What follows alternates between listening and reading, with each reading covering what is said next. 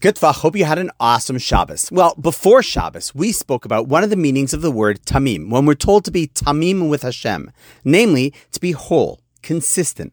Let what you believe and what you do be in sync. Don't pretend on the outside, and also don't fall prey to the weakness of thinking the right thing, but not having the strength to act on it. However, there is another facet of the word tamim, of tam, that is pure and simple. And in this context, what the phrase is instructing us is that to be a successful Jew, you don't need to be all complex and overcomplicate things. Sometimes you just have to get back to the simple basics.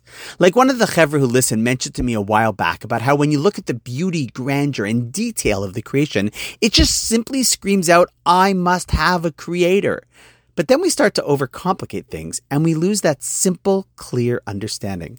Or other times we know the right thing to do. It's obvious. The idea pops into our head and it's a great one. For example, so and so could really use a visitor. And I know it's a great idea, but then I start thinking, well, maybe you don't want one. They don't want one, or there's too much traffic, or who am I to visit? If you stayed with that simple thought, you would have just done something great. But we think our job is to overthink things. You know, at the end of the day, the verse is telling us just be simple and pure with your intentions with God, and the rest will flow. It's like the Kotzker famously once said, Our job is to be a pashut, a simple yid. But you know what? It's not always so pashut. It's not always so simple to be a pashut yid, a simple yid.